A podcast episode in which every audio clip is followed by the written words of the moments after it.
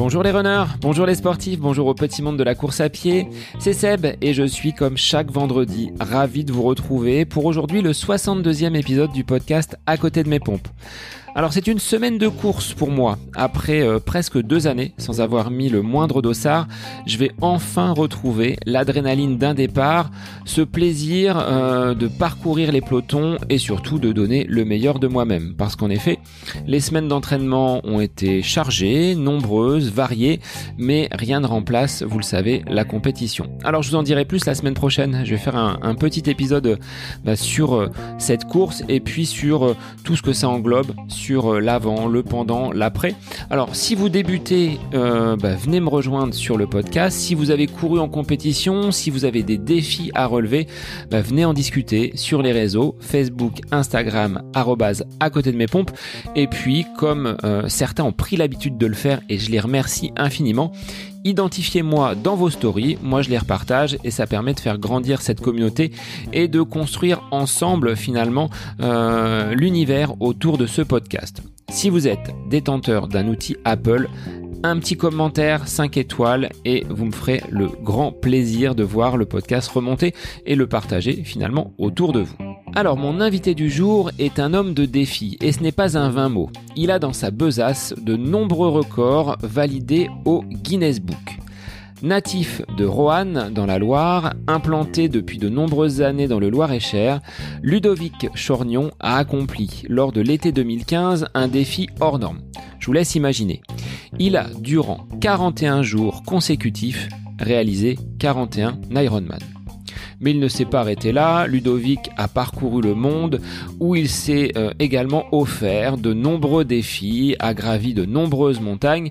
Et dernièrement, bah, il s'est offert un ultra triathlon entre Londres et Paris avec une traversée de la Manche, en passant par des épreuves ultra autour du cercle polaire ou même dans la vallée de la mort. Alors installé maintenant depuis quelques jours seulement, hein, c'est tout frais sur l'île de la Réunion, Ludovic euh, s'alignera pour sa dixième diagonale des fous, autant dire qu'il connaît le terrain, mais il est prêt encore à relever de nombreux défis. Alors Ludovic, moi je voulais te remercier pour ta disponibilité dans ton agenda surchargé, ton tempérament pétillant et pour cet entretien réalisé en début d'été qui aurait dû permettre à Ludovic la réalisation d'un nouveau défi, à savoir un Ironman dans la vallée de la mort. Euh, aux États-Unis, mais les conditions sanitaires n'ont pas permis la réalisation de ce défi qui, je le sais, euh, connaissant Ludovic, n'est euh, que partie remise. Donc moi je vous laisse en compagnie de Ludovic Chornion, alias Ludo le Fou, pour ce nouvel épisode du podcast À côté de mes pompes. Je vous souhaite une belle écoute. Bonjour Ludovic, merci d'avoir accepté l'invitation du podcast aujourd'hui. Alors, on est avec un homme de défi hein, en ta personne aujourd'hui. Euh, je ne sais pas par quoi commencer parce que le, palmarès est tellement grand que euh, bah, tu es euh, vraiment une, personnalité locale, donc natif du, pas natif du Loir-et-Cher. Tu vis maintenant dans le Loir-et-Cher, mais je vais te laisser te présenter et je te remercie d'avoir accepté cette invitation aujourd'hui. Bonjour Sébastien, bah, écoute, euh, effectivement la, présentation est d'être longue. Donc moi je suis, originaire de Rhône-Alpes, je suis né à Rouen, à côté de Saint-Étienne. Euh, j'ai vécu beaucoup de temps euh, en Rhône-Alpes, 25 ans, avec avec la, montagne qui aujourd'hui fait partie de ma vie parce que parce que je l'ai probablement découvert là-bas et vécu là-bas. Et puis depuis 26 ans, je suis euh, chérien et heureux de l'être et, et amoureux de cette cette région avec des gens accueillant et, un cadre de vie euh, fort agréable. Et puis, ben, je, je suis euh, chef d'entreprise, je suis marié, père de trois enfants, euh, je, je, suis président d'association, je suis organisateur d'événements, et accessoirement, je fais un petit peu de sport. Voilà. Alors, on va voir que le un petit peu de sport, euh, oui, c'est vraiment très, très, très, très limite avec euh, l'ensemble des défis que tu as pu euh, réaliser. Comment tu étais quand tu étais jeune enfant? Est-ce que le sport était déjà au cœur de, de ta vie ou c'était pour le moment, quand tu étais tout petit, pas quelque chose que tu, que tu connaissais? Alors, si, c'est quelque chose que je connaissais euh, absolument. Euh, j'ai l'habitude de dire que moi, je mets du sport dans ma vie euh, comme on met du pain à table ou de l'eau à table. Donc, il n'y a même pas de question à se poser. On met du pain tous les jours sur la table. moi, je mets du sport tous les jours dans ma vie. mais c'est pas c'est pas de la compétition, c'est pas forcément de l'entraînement, même si aujourd'hui il y en a, mais le, le, sport fait partie de ma vie, mais depuis toujours. Mon, mon papa était maître nageur, il m'a appris à nager alors que je pas marcher. Euh, je le voyais faire des sorties de vélo euh, il, y a, bientôt 50 ans. Euh, et quand il me disait ah, j'ai fait 90 km et tout, j'ai l'impression que c'est un extraterrestre. Moi, je faisais les tours du, à, à, 5 ans, je faisais les tours du quartier à fond avec mon vélo, je me prenais pour Bernard Hinault. Enfin, voilà, j'ai toujours fait du, sport en général, mais, mais tout, du, du foot, du tennis, du handball, du vélo. Enfin, à partir du moment où il y avait le, le jeu et le, et le challenge, euh, soit face à, face à un défi, soit face à une équipe, euh, ça m'a ça m'a toujours attiré et ça fait partie de ça fait partie de ma vie depuis toujours. Un que du sport, je suis tombé dans tout Tu es tombé dans la marmite et tu ne l'as jamais euh, tu ne l'as jamais quitté. Ça c'est quelque chose. jamais, au quotidien, tu pratiques le sport presque, presque tous les jours. Comme tu disais, hein, il y a du pain à table. Donc, tous les jours, il y a du, euh, il y a du sport au menu. C'est un, un, jour sans sport, c'est vraiment un jour sans pain. Hein. c'est terrible. Moi, mon, mon, mon, vrai problème, euh, mon équipe en parlerait, comme ma femme en parlerait mieux que, que quiconque, c'est euh, les jours où on me demande de me reposer avant une compétition. Quoi. Donc euh, là, c'est terrible. Donc, tu arrives à être raisonnable une veille de compétition donc ouais, le, le sport, c'est, euh, ça fait partie de ma vie depuis toujours, mais c'est pas, euh, j'ai jamais réfléchi à ça en fait. Je, je, l'ai même compris euh, alors que j'avais 30-35 ans. En fait, j'ai jamais fait attention que ça faisait partie de ma vie. Moi, qui pleuve, qui vente, qui neige, tous les, les, gamins, je me rappelle sortir avec le ballon. je me suis engueuler par ma mère parce que je rentrais avec de la boue des pieds aux cheveux. enfin voilà, ça fait, j'ai toujours eu besoin de faire du sport. Et concilier une profession, tu es chef d'entreprise avec une activité sportive, ça se cale facilement? Tu places le sport avant euh, toute autre activité dans ton agenda? Comment ça s'organise? Alors, ça, c'est un point vraiment très particulier qu'on me pose très souvent comme question. Euh, moi, ma philosophie et, mon organisation de vie, c'est que on a le temps qu'on se donne. C'est valable pour tout. On a envie de cuisiner, de faire de la musique, de faire euh, n'importe quoi. Donc voilà, alors, il y, y, aura des gens qui auront toujours des excuses. Euh, il y a les enfants, il y a les devoirs, il y a le repassage, il y a le boulot, il y a les déplacements, il y a tout ce qu'on veut. Je dis pas que ça n'existe pas. Et moi, je travaille aux quatre coins de la France. Je traverse même le monde assez régulièrement. Et si, on a envie, euh, on trouve des solutions. Elles sont pas forcément toujours simples, mais on en trouve. Moi, s'il faut me lever à 2 heures du matin parce que je dois partir à 5 heures du matin faire un, en déplacement, je vais me lever à 2 heures du matin et je vais trouver du sport à faire. Ça, c'est pas, pas un souci. Ou je le ferai à 23 heures en arrivant sais pas où. Enfin, voilà, c'est, et après, c'est une question de choix et de priorité, sans jugement. Hein, mais, euh, mais voilà, alors moi, moi j'ai quand même un élément euh, très important dans ma vie, c'est que j'ai pas de télé et j'aime pas Internet et j'ai pas, pas, les réseaux sociaux. Donc, euh, ça me gagne beaucoup, beaucoup de temps sur la majorité de, des gens de notre société aujourd'hui. Donc, voir Ludovic dans un canapé, c'est absolument pas, possible. c'est pas possible. Mais j'en ai, ai un là, dans les yeux et, et Blague à part, j'ai pas souvenir de la dernière fois où j'ai pu me sortir dedans. Donc, euh, j'ai une piscine, j'ai la chance d'avoir une piscine chez moi. J'ai jamais mis, jamais, jamais, jamais mis euh, derrière dans un lit de bain. Je sais pas ce que ça veut dire. J'ai la piscine, je vais, je nage, je, joue avec mes enfants, je fais plein de trucs. Mais alors, rester à côté de la piscine, je sais pas faire. Est-ce qu'on t'a déjà collé l'étiquette de, de bigorexique Cette addiction que l'on euh, peut avoir au, au sport? Oui, oui, très, très, régulièrement. J'ai même reçu une lettre anonyme cette semaine. Donc c'est vrai, que sur la bigorexie. Euh, alors, je dirais à la fois ça me gêne pas et en même temps je me sens pas concerné parce que parce que je me sens je me sens pas euh, dépendant, je me sens en harmonie. Donc euh, je, je suis pas pas drogué. À la limite j'ai pu l'être.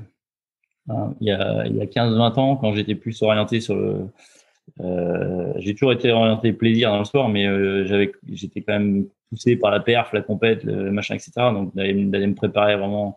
Voilà, donc là, euh, je suis tombé dans le piège. Je, suis comme les autres. Je suis tombé dans le piège de me dire, ah oui, mais si tu sors pas ce soir, si tu rates ta compète, c'était ce qui est stupide. C'est pas un entraînement qui fait la compète de plusieurs mois. Donc voilà. En même temps, si on se trouve une excuse tous les soirs, on est sorti zéro fois dans la semaine. Donc il y a un juste milieu à trouver.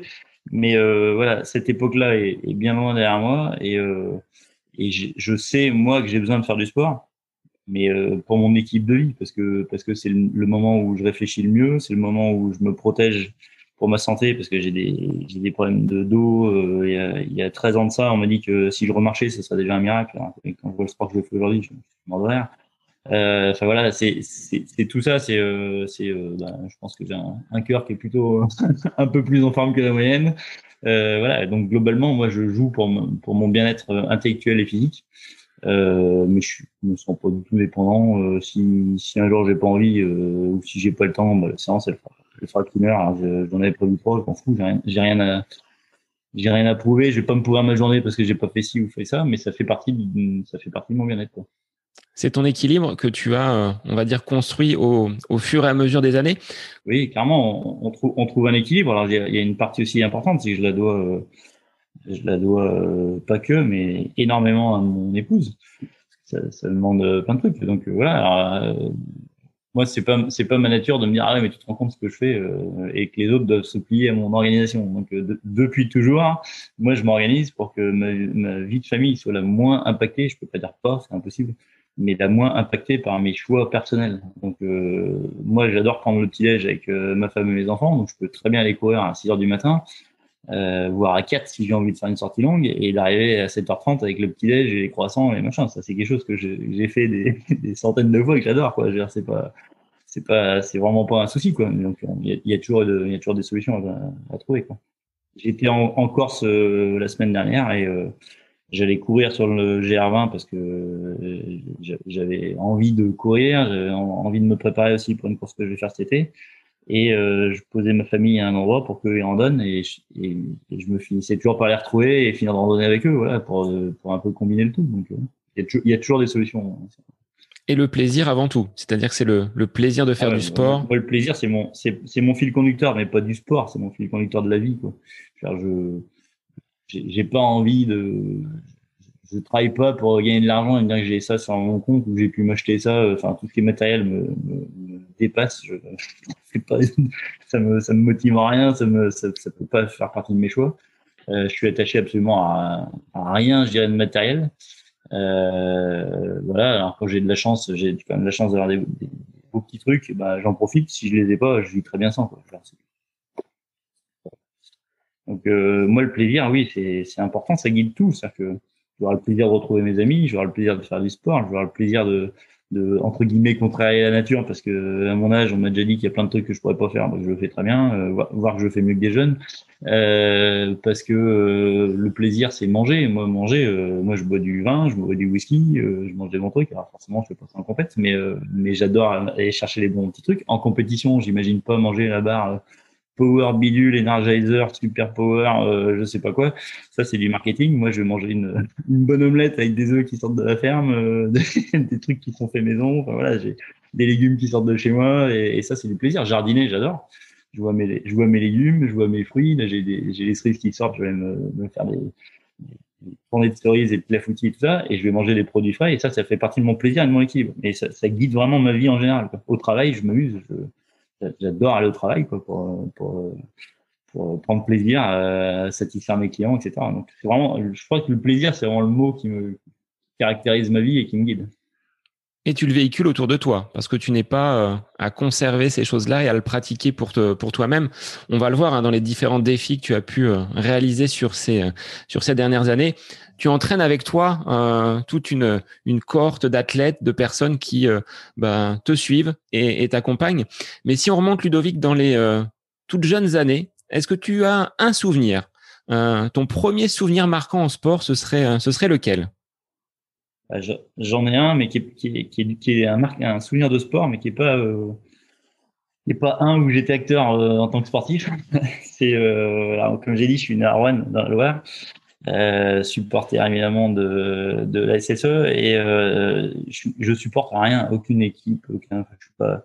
Je, enfin, j'aime beaucoup le sport, hein, mais je suis pas, je suis pas un fan de, de qui que ce soit, sauf les Verts. Et, et, les Verts, je sais l'expliquer en fait. Euh, évidemment, moi, je suis né à l'époque où euh, Saint-Étienne dominait l'Europe et tout ça, mais c'est pas, euh, c'est pas ce sentiment de domination, d'être plus fort que les autres et de gagner et puis de être supporter quand c'est tout l'inverse. C'est-à-dire que c'est que l'histoire de Saint-Etienne s'est construite avec des gens qui, qui, me touchent et qui me ressemblent. C'est-à-dire que c'est des gens qui ont, c'est des gens qui allaient à la mine et qui, qui, étaient capables de soutenir une, équipe en, partageant une partie de leur salaire. C'était des, c'était des jeunes issus d'un centre de formation qui ont, dominé l'Europe et pas des gens qui arrivaient avec, en, en disant on va avoir les plus gros salaires, les machins, et puis, euh, et puis sur Facebook qui n'existait pas. Je vais me présenter comme ça dans les médias, je vais faire ci, je vais faire ça. C'était vraiment une, histoire de des gens portés par des valeurs. Et ce premier match, ce, ce premier souvenir de sport, c'est Saint-Étienne-Kiev. Et j'avais 5 ans et demi en, en 76 mon père m'a emmené avec ma sœur. Euh, comme j'étais trop petit, il, m'a mis devant, euh, juste derrière le grillage, euh, avec, avec ma sœur. Lui, il était dans le COP. Donc Saint-Etienne avait perdu 2-0 à l'aller, fait qu'il gagne 3-0 au retour. Il marque un premier but, toute la tribune descend. Moi, je suis écrasé sur les, sur les grillages. Je dis, ouais, faut qu'il arrête de marquer. Deuxième but, ils égalisent. Et là, toute la tribune redescend. Je dis, non, mais faut vraiment pas qu'il marque. Et le troisième, euh, c'est la joie extraordinaire pour tout le monde. Et, moi, j'ai le souvenir de cette ambivalence de me dire non, mais jamais je remets les pieds dans ce stade, c'est tellement nul. Et euh, j'y suis allé des, dizaines et des dizaines, des dizaines de fois derrière. Mais voilà, ça, c'est mon, mon premier souvenir de sport et un souvenir très marquant. Mais euh, je, suis vraiment marqué par cette époque-là où, les gens étaient portés par des valeurs et pas par, pas par des résultats ou, ou, un truc à. Alors aujourd'hui, euh, tu es adepte des Ironman et c'est comme ça finalement que tu as construit, on va dire, ta notoriété, même si, voilà, je sais que tu le fais pas forcément pour euh, pour cela. Euh, tu as été à l'origine donc d'un défi organisé dans le Loir-et-Cher, donc durant l'été 2015. C'est venu comment ce défi? Et puis je vais te laisser te le, le présenter parce que c'est quand même assez assez fou et c'est pas pour rien qu'aujourd'hui on t'appelle Ludo le fou. Alors, les deux le fou, ça vient de plus loin. Ça vient de, de ma première diagonale des fous. J'avais fait neuf, là, la dixième prévue pour cette année. Euh, c'était des gens dans mon village de la ville au clair, à côté de Vendôme, qui me, qui me voyaient courir à 5 heures du matin, à midi, euh, à 23 heures, à minuit, euh, dans la neige, sous l'eau, etc. Et comme ils savaient que je faisais la diagonale des fous, ils m'avaient appelé Ludo le fou. Voilà. Donc l'histoire de ce surnom euh, date de cette époque lointaine. Euh, pour ce qui est du défi 41, il y a un autre un autre paramètre important, c'est que moi, l'Ironman, euh, moi, je suis vraiment coureur à pied. Donc, euh, je suis coureur à pied et, plus, j'ai avancé dans l'âge, plus je me suis spécialisé dans la longue distance. Euh, c'est pas mon l'Ironman pour moi c'est un sport de récup. c'est pas pour flamber, c'est pas c'est surtout pas pour pour dévaloriser le, le, les triathlètes et tout ça qu'on soit qu'on bien bien d'accord.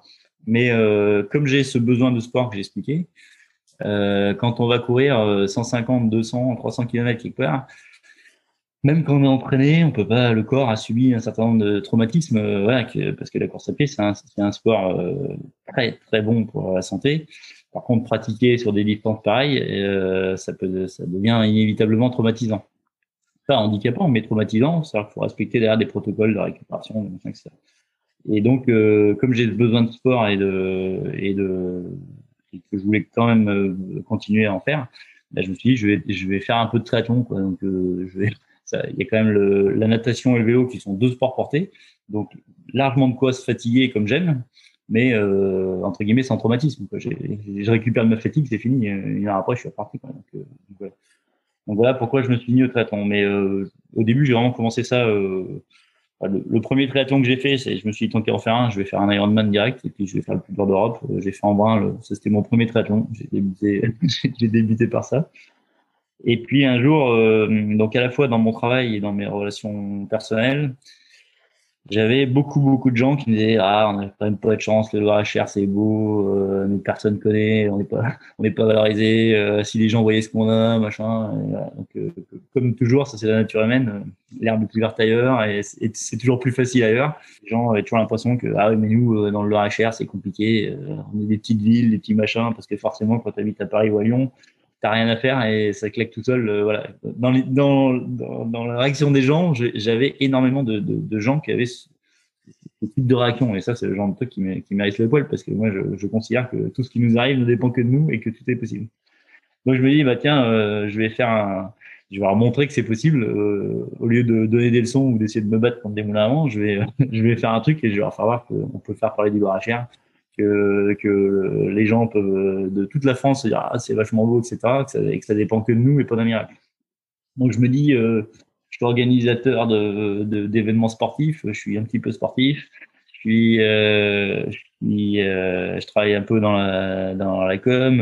Je dis bon, je je dois pouvoir organiser quelque chose, un événement, et voilà. Donc je vais essayer de combiner tout ça. Et je regarde, je cherche un peu ce que je peux faire, et je me dis bon, si je fais de la course à pied, les gens vont me dire ah oui, non mais lui, il a, il a telle, faculté ou je sais pas quoi, il a déjà traversé l'Himalaya, il a fait ci, il a fait ça, donc c'est normal. Et entre guillemets, ils vont se dire bah comme ce gars-là, il a un truc de particulier, nous ça ne nous touche pas, on n'est pas, pareil. Donc ce que je, ce que je vais faire, ce sera pas possible. Donc j'ai dit euh, hors de question que je fasse un défi dans la course parce que les gens vont croire que c'est parce que j'ai des, j'ai des prédispositions. Donc je lui ai dit, bah, je vais faire un sport qui est pas le mien, le triathlon. Parce que, vraiment, le triathlon, euh, c'est la première fois que j'ai fait en brun, je me suis entraîné précisément 0 km en natation et j'ai fait 150 km de vélo pour une distance qu'on fait 180 en montagne. Donc 185 euh, même Euh, donc j'avais vraiment, je suis vraiment allé, allé pour le, pour le fun et m'amuser, ce que j'ai très bien réussi à faire. Euh, mais euh, je, je m'entraînais pas du tout pour le triathlon. Hein. C'était comme ça à l'époque. Et donc, je me dis, bon, je vais faire ça parce que je vais leur prouver que je suis pas, je suis pas nageur, je suis pas cycliste et que. Donc, je commence à regarder ce qui se fait un peu en termes de record et j'envoie un euh, 10 Ironman en 10 jours. Je dis, bon, ça, c'est, je dis, bah, là, c'est plus long à dire que, dans ma pensée. Je dis, bon, bah, il est battu, quoi. Je, me pose même pas la question, je, je vais, je vais le battre. Donc, celui-là, il est pour moi. Et là, je me dis, OK, mais si j'en fais 11, ça va intéresser euh, le mec que j'ai battu. Je dis, bon, bah, je vais tenter un truc de fou, je vais en faire 20, quoi. Je vais doubler le record. Puis là, ça va intéresser euh, mes potes, euh, peut-être des triathlètes et puis le gars que j'ai battu. Quoi. Je dis, mais c'est pas ce que je veux, je veux vraiment montrer à tout le monde que, que c'est possible. Donc, euh, ben, je vais en faire 30. Et non, 30, ça va pas, ça va intéresser peut-être les sportifs en général, mais c'est pas, faut carrément un truc de malade. Je dis, je vais en faire 40.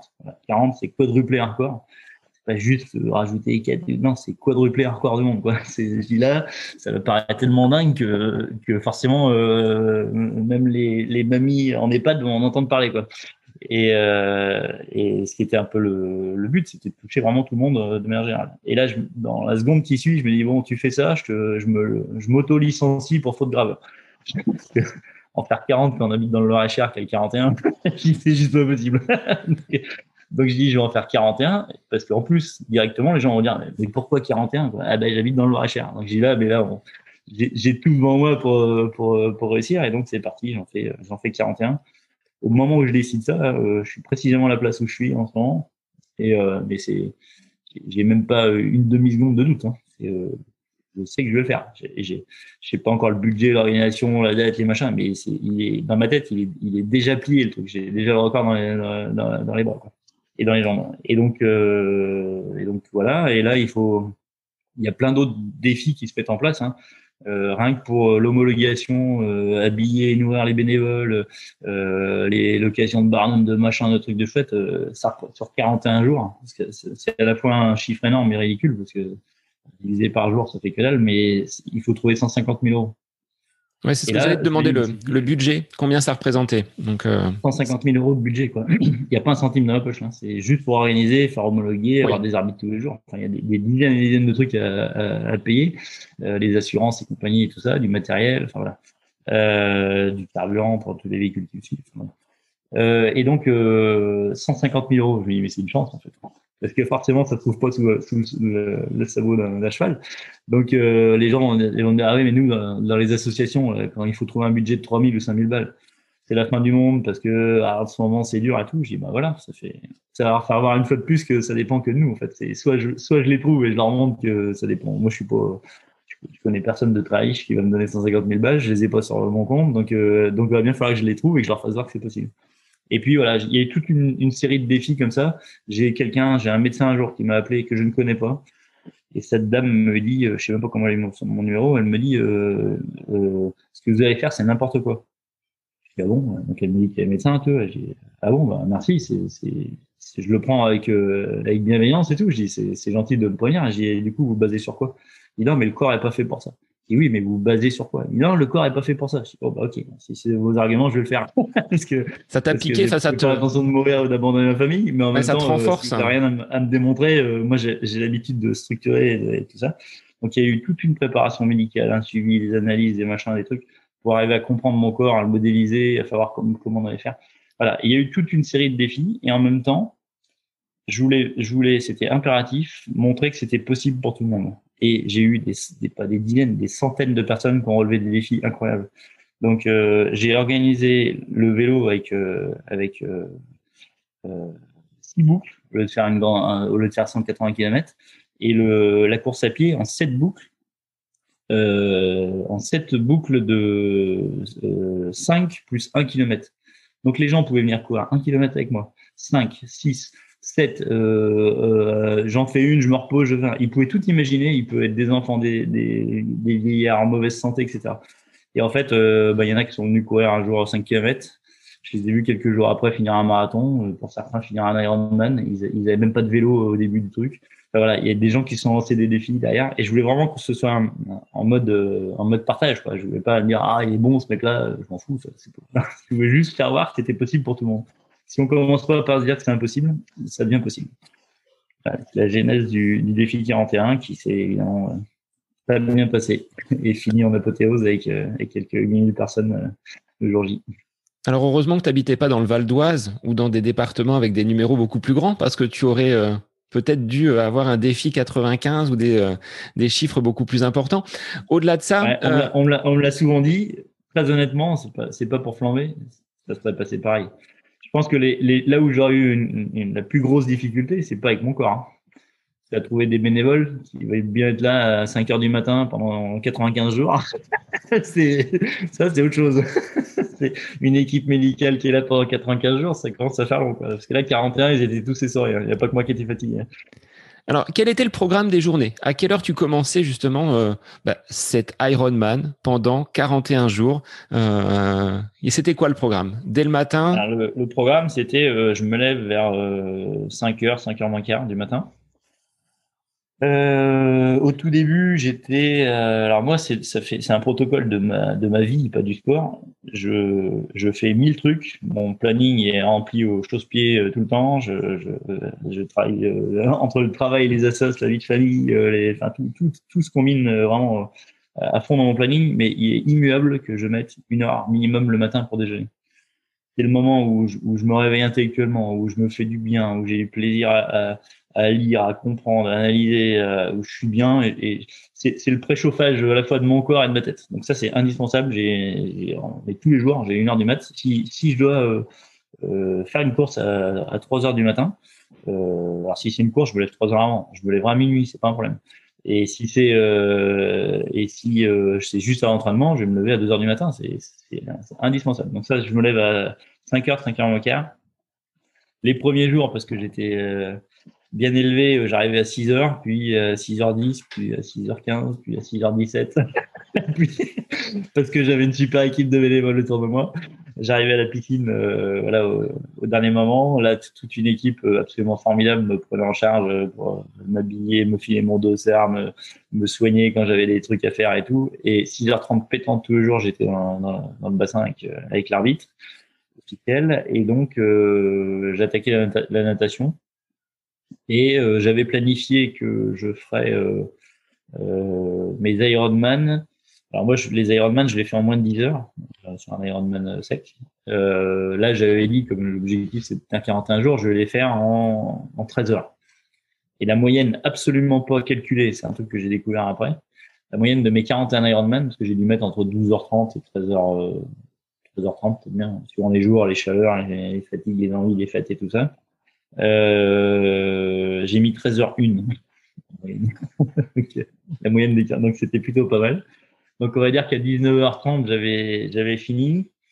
Euh, le protocole absolument pas prévu au début, c'était que je danse tous les soirs. Donc dès que j'arrivais, je dansais avec le avec le public parce qu'on était là pour partager. Je, je m'imagine pas dire tiens, je vais créer un événement pour rassembler du monde et dire ah oui, là vous vous rendez compte, je suis fatigué, il faut que je m'en aille, il faut que j'aille me reposer. Bah non, je suis je suis là pour les gens, donc euh, je suis là pour leur faire donc je vais être dispo. Donc en général, c'est plutôt euh, mon équipe qui me chopait par le bras et, ou l'épaule et hop, là, disons, ça fait 20 minutes que tu danses, faut qu'on passe à autre chose. et euh, derrière, j'avais tout le protocole médical, donc cryothérapie, 20 minutes de cryothérapie dans un bain à 9 degrés. ensuite, kiné, ça pouvait aller jusqu'à 2 heures de kiné. Il y a eu des jours où, euh, où j'avais quelques muscles qui avaient un peu de mal, mais, euh, mais voilà, donc ils me relâchaient bien. Euh, la douche, en même temps je mangeais, tout le protocole médical de prise de poids, de tests divers, de prise de sang, de machin, voilà. Et puis je rentrais chez moi en général vers minuit. le temps que tout soit terminé. Et à minuit, je faisais quelque chose qui est indispensable pour moi et qui est un vrai bonheur. Je travaillais. Je travaillais pour mon entreprise et donc là, en général, jusqu'à une heure, une heure et demie, euh, je, je, travaillais. Et parce que pour moi, mais c'était un bonheur, hein, c'était pas une contrainte. C'était, euh, je me disais, bah, je suis content, euh, mes, mes, clients tout avance, euh, s'ils se posent des questions, j'ai le temps de répondre, si mes équipes se posent des questions, je réponds. Enfin voilà. Donc, c'est-à-dire que le lendemain, je suis, je suis, je suis super serein parce que je sais que tout roule, quoi. Donc voilà. Et donc, ouais, une heure et demie, mais il m'arrivait de me coucher à deux heures, deux heures et demie parce que j'avais des trucs qui me plaisaient encore un peu plus. mais grosso modo, le programme moyen, c'était une heure et demie, je me couche et c'était pas. Donc très peu de sommeil pour repartir le lendemain 5 heures, 5 heures et demie de en, en, règle générale, je dors entre 2 et 4 heures. Donc, euh, voilà, ça, ça, fait partie de. C'est pas. Euh, c'est pas une chance. Euh, ah, bah, le, le, truc classique, c'est de dire ah oui, mais non, mais moi si j'ai pas mes 7 heures, mais euh, tout est possible pour tout le monde. Il n'y a pas, il y a pas une personne qui est pas capable de, de le faire. Maintenant, on passe pas de 7 heures ou de 8 heures par jour à 4 heures. Hein. C'est pas, c'est des choses qui s'apprennent avec le temps, qui se travaillent, qui, il y a, plein de choses à, mettre en place. Euh, mais c'est parfaitement accessible à tout le monde. Moi, j'ai même fait, je, suis, je, suis, même capable de pousser euh, jusqu'au bout. Le, plus court que j'ai fait de ma vie, c'est trois heures. Quand j'ai fait Londres-Paris en triathlon, euh, j'ai pris un, j'ai pris un shoot, euh, trois heures, trois minutes. J'ai fait un, j'ai pris un shoot euh, sur le vélo. Je voyais que je zigzaguais et tout. J'ai prévenu mon équipe. Je dis, je fais un 3 plus 3. Ils me regardent avec un gros point d'interrogation. Ça veut dire quoi? Je dis, vous avez trois minutes pour me préparer à manger. Enfin, je veux manger, vous me préparez à manger. Je veux manger en trois minutes. Je dors trois minutes et je repars. Et je suis arrivé à Paris comme ça. J'ai juste dormi trois minutes. Par contre, quand je dors, j'arrive à me mettre dans un état euh, tel de, sommeil profond que moi, c'est réparateur en fait. C'est pas, pas le nombre d'heures qui va, qui va compter, c'est la qualité du sommeil. Et, et ça m'est arrivé euh, plusieurs fois, et il y a des amis qui m'ont parlé encore la semaine dernière, qu'on me déplace pendant mon sommeil. Ils me réveilleront pas. En fait. Au moment où j'ai décidé que je dors, on m'a emmené une fois à 100 mètres d'où j'étais. Hein euh, pas, je, je sens rien, quoi. Je, suis parti ailleurs. Donc, je, je, suis capable de me vider complètement, de récupérer très vite et de repartir en pleine forme euh, derrière. Donc, tu as une capacité de, contrôle sur ton corps. Tu l'as découvert au fur et à mesure ou c'est euh, bah, l'expérience qui euh, bah, te, fait justement euh, faire ses choix pour le, sommeil et pour la, récupération? Oui, bah, en fait, c'est comme tout. C'est un, apprentissage. Donc, je me suis pas dit, il faut que je dorme moins, il faut que j'apprenne, il faut que je découvre. J'ai jamais lu un bouquin là-dessus. J'ai, comme je le fais pour tout le reste, dans l'alimentation, dans la, la, préparation physique, dans etc. Euh, je, je, je, n'imagine pas dans ma vie, mais même professionnelle, subir. Donc moi, je veux devancer les choses. Donc j'ai besoin de, de comprendre, de, de, modéliser des choses, etc. Pas pour être meilleur que les autres, pas pour... j'ai besoin de comprendre. Ça fait partie de mon de ma façon d'être. Euh, j'ai besoin de comprendre les, les choses. Je, je, fais du coaching, j'ai besoin de comprendre les gens en fait. Euh, J'accepte parfaitement que les joueurs sont différents, soient différents de moi, pensent autre chose. C'est pas le problème, mais j'ai besoin d'arriver à comprendre, euh, pas pour, pourquoi ils disent ça, mais pourquoi euh, ils en arrivent à, avoir ce mode de pensée, d'être, de, réaction, etc. Et, euh, et donc, bah, j'ai fait pareil avec le sommeil. Je, mais je vais donner un exemple juste pour prouver que c'est possible à tout le monde. Ça, ça me semble important. Si je vous réveille n'importe lequel à genre une heure du matin, par surprise évidemment, et je vous dis allez vas-y lève-toi, euh, faut qu'on prenne l'avion, euh, ton patron te paye trois semaines de vacances et on part à la Réunion. Il n'y a personne qui sera fatigué en fait. Il va dire ah non mais te rends compte j'ai pas mes 7 heures. Non non là c'est marrant, il va, réussir à se lever, à faire sa valise. Ça veut dire que ce qu'on va faire derrière c'est hyper important euh, le, plaisir qu'on va pouvoir trouver derrière à, ce qu'on, à pourquoi on va se lever, euh, c'est hyper important pour dire que finalement on n'est pas si fatigué que ça. Quoi. Si on prend, et c'est vraiment pour tout le monde, si on prend un enfant qu'on réveille à minuit pour dire oh, le Père Noël il est passé, euh, le gamin qui chouine à minuit d'habitude, là il va pas chouiner. Hein. Il va aller voir les cadeaux, il va être super, il n'aura pas de problème avec eux. Voilà. Donc ça veut bien dire que c'est possible pour tout le monde. Maintenant, ça vient pas en claquant des doigts, en se disant comme ça. Il, y a, plein de choses à apprendre. C'est bien trop long à expliquer, mais euh, il y a plein de choses à apprendre, d'apprentissage. Mais euh, je dirais que pour faire simple, si on commence à vouloir dormir un quart d'heure de moins, on va se rendre compte très, très rapidement que c'est possible, un quart d'heure, ça ne nous met pas en péril. On le fait un certain temps, et puis euh, un peu un jour, un, peu plus tard, on va se dire ouais, bah, je pourrais peut-être dormir 10 ou 15 minutes de moins. Ah bah finalement voilà. Et puis je pourrais peut-être faire ça ou ça pour m'endormir plus vite ou pour dormir mieux, pas avoir le céboulot qui est en train de dire ah oui mais l'autre faut que je lui dise ça, ah bah là faut que je fasse les courses, là faut que je fasse je sais pas quoi, là, moi quand je dors, c'est poum, c'est off. et, du coup je suis efficace direct dans mon sommeil. Quoi. Et au fur et à mesure, Ludo, de tes euh, Ironman, donc dans ce défi 41, l'état de forme, comment il a évolué? Tu as été suivi, il y a eu des analyses, euh, même des contrôles antidopage, alors que tu peut-être pas, euh, c'est toi qui les as sollicités parce qu'ils ne sont peut-être pas venus à toi. Tu as voulu justement montrer que c'était vraiment à l'eau claire que tu euh, réalisais ce, ce défi. Euh, cette doctoresse que tu avais eue euh, peu de temps auparavant, est-ce que tu l'as eu par la suite pour lui montrer que bah, finalement elle s'était trompée? Non, non, jamais. Alors après, c'est pas ma nature de flamber. Hein. C'est pas, je, je, raconte cette anecdote-là, mais comme je la connaissais pas, que je sais même pas comment elle a eu mon numéro, j'aurais bien aimé à la limite lui présenter, mais sans, encore une fois, sans vouloir dire ah t'as vu, hein, c'est pas, c'est pas, c'est pas ma nature ça. Par contre, euh, lui montrer qu'effectivement on peut peut-être penser différemment, ça, ça m'aurait, si elle avait voulu, euh, je l'aurais fait avec grand plaisir. Alors, je les ai tous encore. J'ai tous mes bilans sanguins en fait. Il y avait deux bilans sanguins par semaine. Alors, il y en avait un la veille, on a fait un bilan sanguin, alors j'en ai eu plein avant, hein, il y en a un la veille de partir. Je suis au top de ma forme physiquement, au top euh, mentalement, et dans le bilan sanguin, cinq pages. Évidemment, j'y comprends rien du tout là-dedans, c'est fait pour mon médecin, mes diététiciens, mais, eux, ils sont heureux, ils ont toutes les infos, les biologistes et tout ça. Et euh, cinq pages, tout est parfait, mais tout, sur cinq pages, de, de, de, trucs. Tout est parfait, tout est dans les clous. Ils m'ont amené euh, là où on voulait que mon corps soit. Euh, donc, euh, sur tous les points, je suis au top au bout d'une semaine, sachant que en plus je débute avec euh, un premier jour il fait 39 degrés, un deuxième il fait 41, le troisième il fait 40, enfin la canicule qui tape ce gros bruit mais qui arrive là-dessus. Euh, au bout de sept jours, je suis, j'ai un pic de, d'indicateurs qui montrent que je suis très très fatigué. Euh, en fait, c'était très fatigué comme prévu. Là, c'est quelque chose qu'on avait qu'on avait anticipé. Et euh, il y a notamment un marqueur qui s'appelle les CPK et j'avais genre euh, mille fois la dose maximale autorisée dans le sang. Pour les médecins, qui, par rapport à ce qu'on leur a appris euh, à la fac, je suis mort. Ça, m'est déjà arrivé. Hein. Euh, je me suis retrouvé aux urgences une fois après, une, course. Ils me font une prise de sang pour autre chose et ils disent Walter, je me dis ben en je sais pas, même quand ils font un infarctus, ils ont moins de CPK que moi.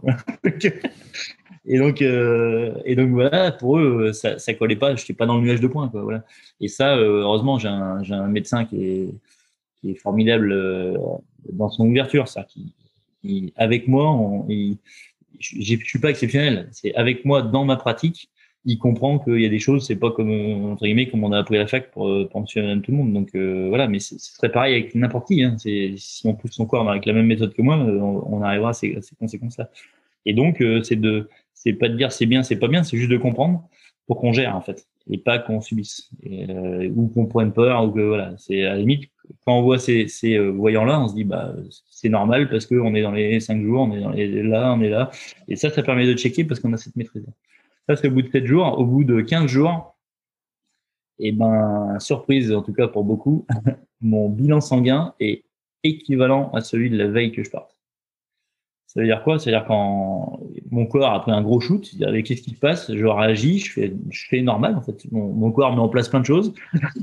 et puis euh, au bout d'un moment, il euh, va falloir que je mette, que je mette en place des, des je contrecarre ça et que je mette en place un certain nombre de choses. Et donc du coup, il s'habitue quoi. Il s'habitue, on s'habitue tous à plein de choses en fait. Euh, il, a, il a mis en, œuvre tout ce qu'il fallait pour être capable de subir cette charge quotidienne. Donc au bout de 15 jours seulement, je suis redescendu de tout là-haut dans la fatigue et je suis au niveau de la veille. Mais alors le summum, c'est qu'au bout de 41 jours, je suis plus en forme que la veille de partir. Ça, c'est juste euh, invraisemblable. Mais c'est pas euh, encore une fois, c'est pas mon corps, c'est le corps à tout le monde. C'est le principe que plus on s'entraîne, plus on s'adapte. Et ça, je pourrais le, je pourrais donner un exemple très simple pour que chacun puisse se l'approprier. C'est qu'on a tous appris à marcher ou presque. Heureusement pour Euh, on a tous appris à marcher et quand on a fait euh, un mètre entre deux chaises, c'était le bout du monde. Quoi. On l'a fait dix fois, c'était plus le bout du monde. On a compris euh, le petit bout d'équilibre qui nous permettait de faire un, de faire un mètre. Sauf qu'après, faire dix mètres, c'était le bout du monde. Enfin, traverser la pièce, c'était le bout du monde.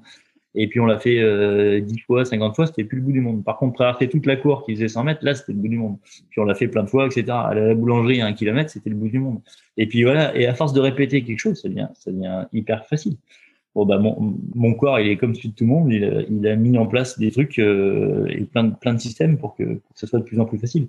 Et c'est, on pourrait le transcrire dans n'importe quoi. Euh, euh Quelqu'un qui veut apprendre l'anglais, euh, c'est super compliqué, ou n'importe quelle autre langue d'ailleurs il va en immersion, la première semaine c'est terrible, et puis la fin du premier mois ça commence à être mieux, au bout de trois mois il s'en rappelle plus.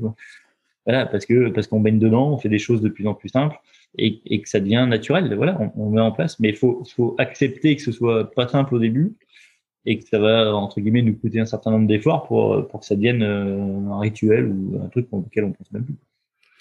Six ans après, qu'est-ce qu'il en reste? Les gens t'en parlent encore? Tu es encore euh, le modèle peut-être pour certaines personnes qui, euh, qui t'ont vu, qui t'ont accompagné et qui aujourd'hui ont toujours cette pratique du sport dans leur quotidien, ayant été au contact de Ludo Le Fou sur ce, sur ce défi 41 alors, il n'y a pas, a pas une semaine, je dirais pas un jour, hein, peut-être pas, mais pas une semaine, ça c'est sûr et certain, où on me, me, parle pas du, défi et de, ce que ça a apporté aux gens. Et je, je, suis extrêmement euh, fier, non, mais euh, heureux, ravi, épanoui de me dire, mais euh, ce qu'on a fait, ben, on a, bien fait de le faire. Euh, enfin, on a atteint notre objectif, c'est-à-dire qu'on a montré aux gens que c'était possible. Et j'ai des dizaines et des dizaines de gens qui m'écrivent, euh, certains que je connais, d'autres que je n'ai jamais vus, enfin, je n'ai pas en mémoire, et qui, qui me disent, mais euh, j'ai fait ça dans mon entreprise, j'ai fait ça dans ma vie, j'ai fait ça dans le sport, j'ai fait ça, machin, et c'est grâce à vous. Et, et alors moi, forcément, j'en suis ravi, mais euh, je me dis, quand j'entends vous, c'est pas moi, quoi. Hein. C'est pas moi qui vous vois, c'est vous, euh, c'est toute mon équipe, c'est tous les bénévoles qui étaient là. Si on n'avait pas eu euh, euh, cette furie de prouver que c'était possible et, cette cohésion, on n'aurait pas réussi un événement pareil et on l'aurait pas montré à tout le monde. Donc euh, ouais, il y a pas a pas une semaine où on, on m'en parle pas. Et puis moi, avec le recul, alors, leur corps, j'ai pas changé d'avis depuis le premier jour. Il m'intéresse absolument pas. Je m'en fous de leur corps. C'était juste pour matérialiser le euh, le, défi euh, voilà, est, est, est, rendre public, mais euh, moi je vis pas pour l'air je m'en fous. Par contre, ce qu'on a vécu, bah, je pense que quasiment quotidiennement j'y pense. En fait, j'ai forcément quelque chose qui me rappelle. Euh, j'y pense. Je pense pas à ah, vélo, j'ai fait ça. Ah, là, t'as vu comment je tourne les jambes Non, j'ai un, un tel, il était là il bossait ou il était en arrêt maladie, il avait tel problème, il venait quand même à 5 heures du mat euh, faire euh, me donner un coup de main parce que le pauvre vieux il avait un problème de il avait je sais pas quoi. L'autre il a fermé sa boîte. J'ai des gens qui ont fermé leur entreprise. Il y a des gens qui ont annulé leurs vacances d'été pour être là euh, parce que ça devenait la folie, qu'ils ne pouvaient pas imaginer prendre plaisir à faire. Et je me dis c'est énorme quoi. voilà. Et j'ai des, centaines et des centaines d'anecdotes donc je vois un truc à chaque fois, boum, j'ai le cerveau qui rebondit sur, sur une image du défi. Alors, quand, tout s'arrête, quand ce défi s'est euh, arrêté, euh, est-ce qu'il n'y a pas eu un manque le, le lendemain finalement de, euh, ce 41e Ironman? Tu t'es levé, tu dis ah bah non, finalement aujourd'hui il n'y en aura pas. Alors ça, je l'ai entendu mais des centaines de fois. avant, tout le monde était inquiet. ça va être terrible, le manque, le machin. Et ça, ça correspond exactement à ce que je disais tout à l'heure. C'est on t'imagine alors qu'on ne connaît pas. Et moi, ça, je, je c'est pas mon mode de vie en fait. Mais non, soit tu te dis il y a un problème et je vais le subir, soit tu le prépares. Et, euh, et je vais pas le subir. Donc, euh, comme accessoirement, je suis préparateur mental, je me suis aussi préparé euh, au, au, lendemain en fait. Mais moi, je l'ai vécu, mais je pense que c'est tous les gens autour de moi qui étaient malaises. Et d'ailleurs, il y a des tas de gens, ils m'ont fait quoi ce matin? Moi, je me suis levé à 5 heures comme d'hab, machin, parce que c'était devenu le rituel et, ou des gens qui suivaient même sur Internet qui disaient bah, on n'a plus les news. Bah oui, j'ai fini. c'est comme ça. Et, euh, mais moi, j'étais heureux comme tout. J'avais prévu, euh, euh j'avais prévu euh, ce que j'allais faire derrière. En fait, je j'étais pas. Euh, on parlait de bigorexie, j'étais pas dans le besoin d'en faire un lendemain pour parce que mon corps était comme ça. Si j'avais tremblé, si si j'étais pas, si j'avais pas ma dose, j'étais pas dans ce truc-là. Je savais pourquoi j'allais faire ces 41. Quand j'avais fait ces 41, je savais que j'avais réussi mon challenge de prouver que tout était possible, que le recherche c'était beau et qu'on pouvait en parler avec machin, enfin voilà, ça c'était fait. Bah, je passe autre chose. Et une des, j'irais, une des recettes que j'ai mis en place, c'est, euh, euh, c'est arriver à tout le monde, je pense, de passer d'excellentes vacances quelque part, euh, de rentrer, d'être très motivé pour le boulot ou voilà, par exemple, et puis et puis d'un coup d'avoir la tête ailleurs on est reparti, on est sur une plage, sur un sommet, sur je sais pas quoi, parce que c'était tellement bon que notre inconscient, il, nous emmène. Ça, c'est arrivé à tout le monde. Et je me suis dit, euh, forcément, quand j'aurais vécu 41 jours de bonheur, euh, ça va être d'autres pour me rappeler quand même. Parce que déjà, quand je passe 15 euh, jours dans le désert, je, ça m'est déjà arrivé d'avoir le ciblot qui, qui dérape sans arrêt. Je me dis, comment, comment je vais faire? Et ben, en fait, c'est simple. Je me suis prévu un planning d'abord avec ma famille parce que c'était hyper important. Euh, j'ai mis à contribution ma famille pendant 41 jours à dire ah il est parti, ah bah il est pas encore revenu. Euh, grosso modo, ils avaient plus de nouvelles par les réseaux sociaux où on en voit là-bas que que d'avoir des vraies nouvelles comme d'habitude. Donc je dis tout ce que je vais faire, ça va être pour ma famille, c'est quand même euh, grâce à, eux que j'ai pu faire ça. Et euh, surtout, ai mis occupé. Donc j'ai fait, je crois que le surlendemain, j'en ai une petite dernière en, à Disneyland. Euh, on, est on est parti ensuite à la mer en famille, en machin, un truc. Et, et donc, euh, voilà, comme j'ai mon planning est plein, j'ai pas le temps de penser à autre chose. Si je m'arrête, je vais penser à autre chose. Donc, euh, j'ai jamais en manque parce que j'ai rempli mon planning. Et durant toutes ces journées, que ce soit dans la piscine, sur ton vélo ou lors de ton marathon pour terminer cet Ironman quotidien, tu pensais à quoi? À tous les gens que tu voyais, à tous les gens que tu que tu côtoyais au fur et à mesure de, ce parcours. Quelles étaient tes, pensées? Ah, Elles étaient nombreuses, mais euh, si je dois les synthétiser, euh, à la fois pour le défi et à la fois dans, ma vie en général, euh, je crois que j'ai passé la plupart de mon temps à dire que j'avais de la chance, une chance inouïe. J'avais une chance inouïe d'avoir des partenaires qui croient, en moi. Vous imaginez, je vais voir quelqu'un pour lui demander de l'argent. Peu importe que ce soit 1000 ou 10 000 euros. Hein, euh, je, vais, voir, je bonjour, je viens, chercher, je, viens quadrupler un record du monde. Euh, il dit, bah non, c'est pas possible, on quadruple un du monde. Ouais, non, mais voilà, si tu peux me donner 10 000 euros. Mec, il... Voilà, donc il y a des gens qui, m'ont fait confiance, qui me connaissaient pas, et qui ont dit non mais ce mec-là, qu'il fait là, c'est visiblement structuré, donc on peut lui faire confiance. je dis, mais il y a des gens qui m'ont fait confiance au point de me donner de l'argent euh, comme ça et payer ce, ce record. Il y a des gens qui ont annulé leurs vacances pour être euh, à côté de moi du matin jusqu'au soir, euh, voir la nuit, et voir. Il y a des gens qui ont couché la nuit pour surveiller mon matériel, qui ont couché sur place. Bah, c'est un truc de fou. Ils étaient même pas dans un matelas, quoi. Ils ont couché sur place pour moi. Et je me dis, mais c'est juste invraisemblable, quoi. J'ai des gens autour de moi, je suis un chanceux terrible, quoi. Et euh, je me dis, euh, enfin voilà, je pensais à toutes ces chances-là. Et, dès que je tournais la tête à droite, à gauche, je dis, bah, voilà, ça c'est de la chance, ça c'est de la chance, ça c'est de la chance. Euh, même si euh, quelque part j'ai dû attirer la chance, enfin vous mettre ce qu'il faut pour attirer la chance, mais mais mais voilà, donc j'étais plutôt en mode consommateur de ma chance, mais en conscience, en disant, te rends compte de la chance que tu as, quoi. Et voilà, et donc bah, quand tu es comme ça, tu as mal nulle part. Hein. Il n'y a pas de risque.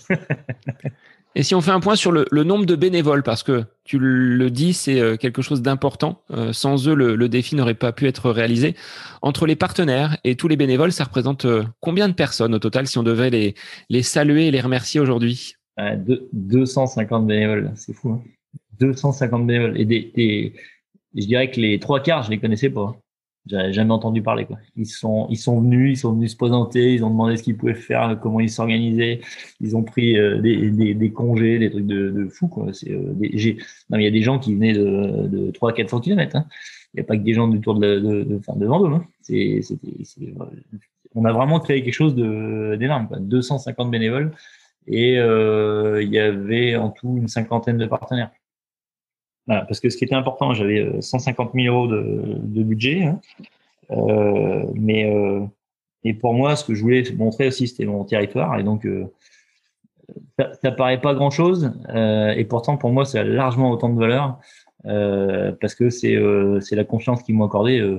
J'ai des boulangers qui m'ont fait du pain tous les jours gratuitement. Alors, du pain, bref, que ce soit du pain ou que ce soit pour 1000 ou pour 10 000 euros, c'est la même chose. Quoi. Il y a des gens qui m'ont fait confiance, qui m'ont ramené des œufs, il y a des gens qui viennent manger. Non, mais il y a des trucs de fou. Il y a des gens qui venaient me faire, qui me faisaient des brioches, qui me faisaient des pâtes fraîches, qui me faisaient des trucs, parce qu'ils voulaient contribuer à leur manière, quoi. Je dis, mais c'est, énorme. C'est juste énorme. Donc, ouais, en tout, je dirais entre 250 bénévoles et une cinquantaine de partenaires. Alors, une fois la, page tournée du défi 41, euh, ben, c'est signé hein, dans ton mail, il y a marqué Ludovic Chorgnon, concepteur d'impossible. Alors tu t'es tourné vers d'autres euh, vers d'autres défis après avoir déjà traversé l'Himalaya, euh, parcouru la, la, diagonale des fous à de nombreuses reprises, bah, tu t'es lancé euh, deux ans après dans une tentative assez folle de relier Londres à Paris avec un, triathlon, on va dire, très très longue distance. En quoi consistait-il et comment est né ce, deuxième défi? Alors, on pourrait en donner euh, des dizaines, hein, parce que tu en as fait quand même pas mal, mais celui-ci, il est quand même encore, euh, encore particulier. Pas forcément sur le territoire du Loir-et-Cher cette fois-ci. Ouais, il se terminait en Loire-et-Cher, mais effectivement, c'était un triathlon de Londres à Paris, euh, ce qui représente 500 km. Euh, il y a quasiment 150 km de, de, On commence par la course à pied, donc on part de Londres à Douvres en courant. Ensuite, on traverse la Manche. Euh, alors il y a 33 km à vol d'oiseau, sauf que c'est impossible, même pour un nageur professionnel, de faire 33 km parce qu'il y a tellement de courant dans cette mer-là qu'on fait DS en fait pendant qu'on nage. Et donc, euh, si, on a, si on a à la fois de la chance et qu'on est bon, on va mettre 55 km. Si on n'est pas bon, euh, comme moi, on va en mettre 65. Et si on est vraiment pas bon, on va mettre 70, 75 km à force de faire des zigzags, parce que plus on passe de temps, forcément, plus on fait, fait DS. Euh, et je me suis, et puis derrière, il y a 300 km de vélo pour relier euh, Calais à Paris, à l'Arc de Triomphe. En fait, ça s'appelle Arch to Arc parce qu'on part de, de, Marble Arch au centre de Londres pour arriver à Arc de Triomphe. Donc, voilà, Et donc, euh, je me suis en fait lancé là-dedans. Euh, encore une fois, pas, pas, pour prouver, pour moi, parce que c'est mon, mon, besoin. Je me suis dit, euh, ok, j'ai déjà traversé l'Himalaya, le cercle polaire, des déserts, la vallée de la mort, des machins, enfin, des trucs. Et, et, je continuerai à le faire parce que je prends plaisir. Mais mais quelque part, euh, plus je vais le faire, plus ce sera simple. Moi, je ne suis pas attiré par le simple, en fait. Je suis attiré par quelque chose où je vais apprendre, comprendre, me, me, triturer le cerveau pour, pour découvrir des trucs et tout. Et je dis, bon, c'est où qui est le plus mauvais? Euh, bah, C'est la natation, incontestablement. Euh, donc, euh, donc, je me dis, comme je suis un mauvais nageur, l'idéal, c'est quand même de, de tenter un petit truc, de, comme traverser la manche. Quoi. voilà, je dis là, au moins, tu te feras prouver que ça dépendait que de toi, et, etc. J'ai pas de prédisposition pour la nage. Euh, alors, j'ai nagé, hein, puis mon papa était maître nageur et tout ça, mais euh, je suis, je suis pas un nageur de, de, de, de, de spécialité, oui. Voilà, c'est, ouais, nager des heures et des heures, c'est le problème, mais euh, et donc, euh, donc voilà, c'était euh, une merveilleuse, mais vraiment euh, inoubliable aventure avec mon, encore une fois avec mon équipe, parce que mon équipe est primordiale là-dedans. On, on, on est à la fois euh, sérieux et, et enfin, les, les, mots ensemble, c'est sérieux, fun, plaisir. Qu'il faut, faut à la fois qu'on soit très sérieux, donc sur la préparation médicale, l'entraînement, le machin, tout ce qu'on veut, il faut que ce soit, euh, faut qu'on rigole. Si on rigole pas, moi je, je gagne pas ma vie avec ça, donc euh, j'imagine pas. là où je gagne ma vie, je m'amuse. si, si, là je fais un truc de sport et que, je gagne pas ma vie, que je m'amuse pas, ça va être terrible. Donc si euh, si, si on n'est pas là pour rigoler et tout ça, donc là euh, mon équipe s'est retrouvée au milieu du truc, euh, déguisée, à me chanter Love Boat sur le sur, le sur le bateau et tout ça. Enfin, on a on s'est vraiment pris des fous tout le long parce que quand on doit être sérieux, on est il n'y a, y a pas de place pour la rigolade, mais en même temps, à côté, il faut qu'on qu ait le temps de, souffler. Et puis du plaisir, bah, faut, faut, faut c'est indispensable dans, ce que je mange, dans ce que je vais faire, dans ce que je vais vivre, dans, voilà, dans ce que je vais partager avec mon équipe. Euh, parce qu'ils ont des doutes, parce qu'ils ont des certitudes, parce qu'ils ont des connaissances, parce que tout ça, et on met tout ça en commun, et c'est vraiment génial. C'est vraiment une très belle aventure. Et, et on a vécu un, une très belle traversée. Alors, ça a duré combien de temps, cette, euh, cette traversée? Parce que au bout de quelques heures dans la Manche, est-ce que tu prends toujours autant de plaisir à, à nager? Enfin, tu es après guidé et, et focus ouais, ouais, sur ton objectif. Je l'ai fait euh, deux fois en plus, ce défi. Euh, et donc, là, je, vais, je, je vais parler du, du deuxième parce que c'est le plus complet. Euh, au bout de quatre heures, l'arbitre me dit euh, je dérivais tellement, je suis parti de nuit en fait, et je dérivais tellement. Euh, alors moi, je sais pas que c'est pas moi qui dérive euh, parce que je me perds. Hein. C'est les courants qui m'emmènent. Hein. C'est voilà, parce que moi, le seul truc que je vois quand je, quand je nage, c'est mes mains et, et, le bateau de temps en temps quand je sors la tête. donc euh, je, vois, je voyais pas, je voyais pas plus loin. Et encore dans la manche, on voit pas toujours ses mains. Donc euh, donc euh, voilà, c'était, j'ai pas de vision, je suis le bateau, je vais où on va. Mais forcément, le bateau comme moi, on est on est tiré par les courants en fonction de la vitesse à laquelle on va. Et au bout de quatre heures, l'arbitre me dit euh, là, si t'es pas capable d'accélérer, je, te sors de, je te sors de l'eau euh, parce que ce sera, ce sera impossible. On a trop dérivé. On, partait sur la mer du Nord en fait.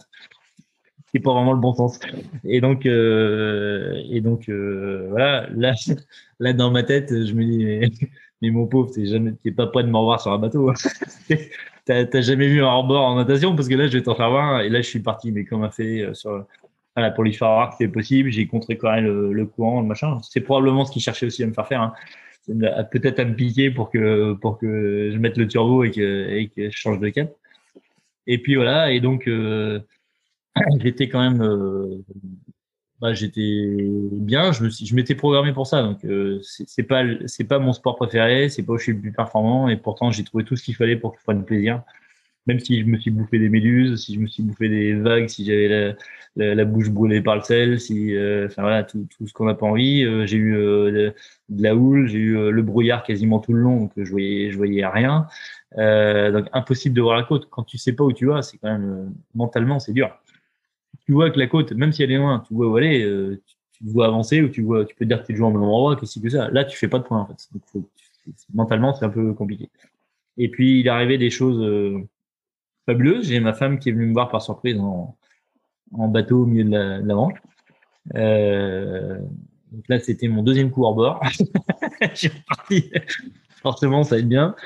Et avec ma femme, elle n'était pas toute seule. Il y avait mon entraîneur qui était là aussi, qui est venu par surprise, euh, parce qu'il pouvait pas être là au, départ. Et euh, il était prévu, mais il avait une compétition lui avant, donc il, est monté à Calais. Ils ont pris un bateau tous les deux, et il a sauté de son bateau sur le mien en fait et euh, enfin sur celui qui me suivait. Quoi. Donc là, euh, là, je suis devenu euh, Enfin, je, l'étais avant, mais là, j'étais inarrêtable plus plus. Là, c'était. c'était Ludo insubmersible. On fonçait vers, euh, ouais, ouais, vers clairement, clairement. Et, et pourtant, j'en ai bavé. Hein. Et en même temps, quand je l'ai vu, je lui ai dit euh, des dizaines de fois. Je dis, j'ai un souvenir euh, exceptionnel. Quand je l'ai eu, je dis merde, il est là. J'étais heureux comme un gamin euh, qui revoit son père pas, pas vu pendant trois semaines, euh, euh, ou sa mère. Mais euh, j'étais très heureux et je dis merde, il est là, il va jamais me lâcher. C'est-à-dire qu'à un moment, quand, mentalement tu lâches, tu vois, je tire pas le bras jusqu'au bout, les jambes, je, fais, de la merde, c'est pas grave. Enfin, t'avances comme tu veux.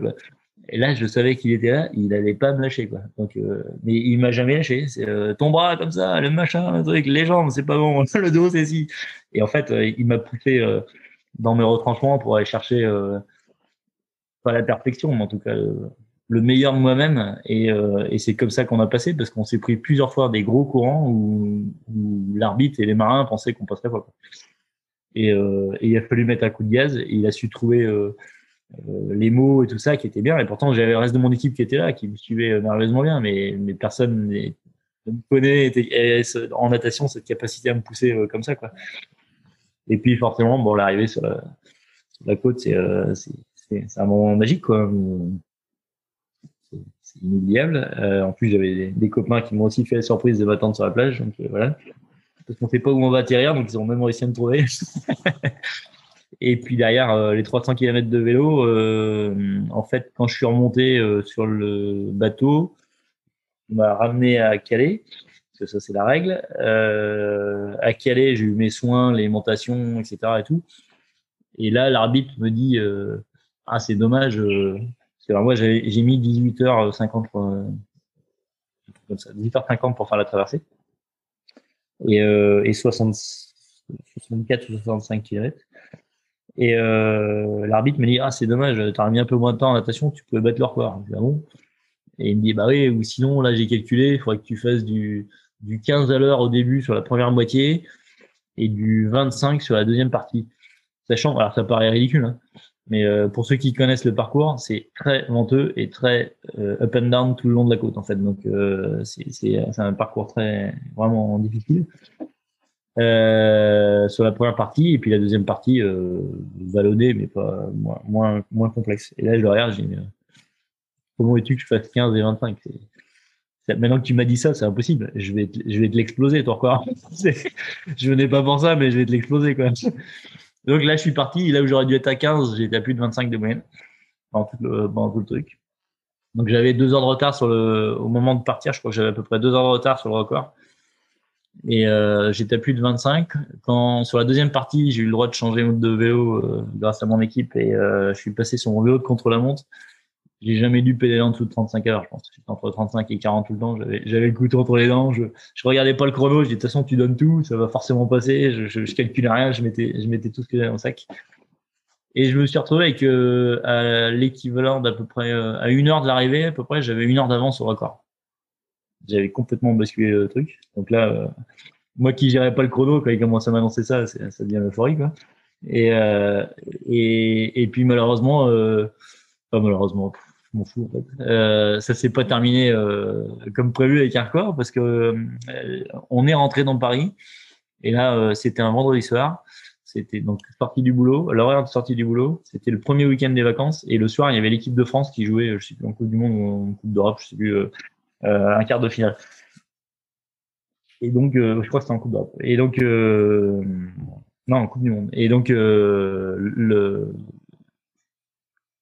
voilà, il y a un monde de dingue. Il y a des feux rouges. Moi, j'étais obligé de rester à côté de la voiture quand il y avait l'arbitre.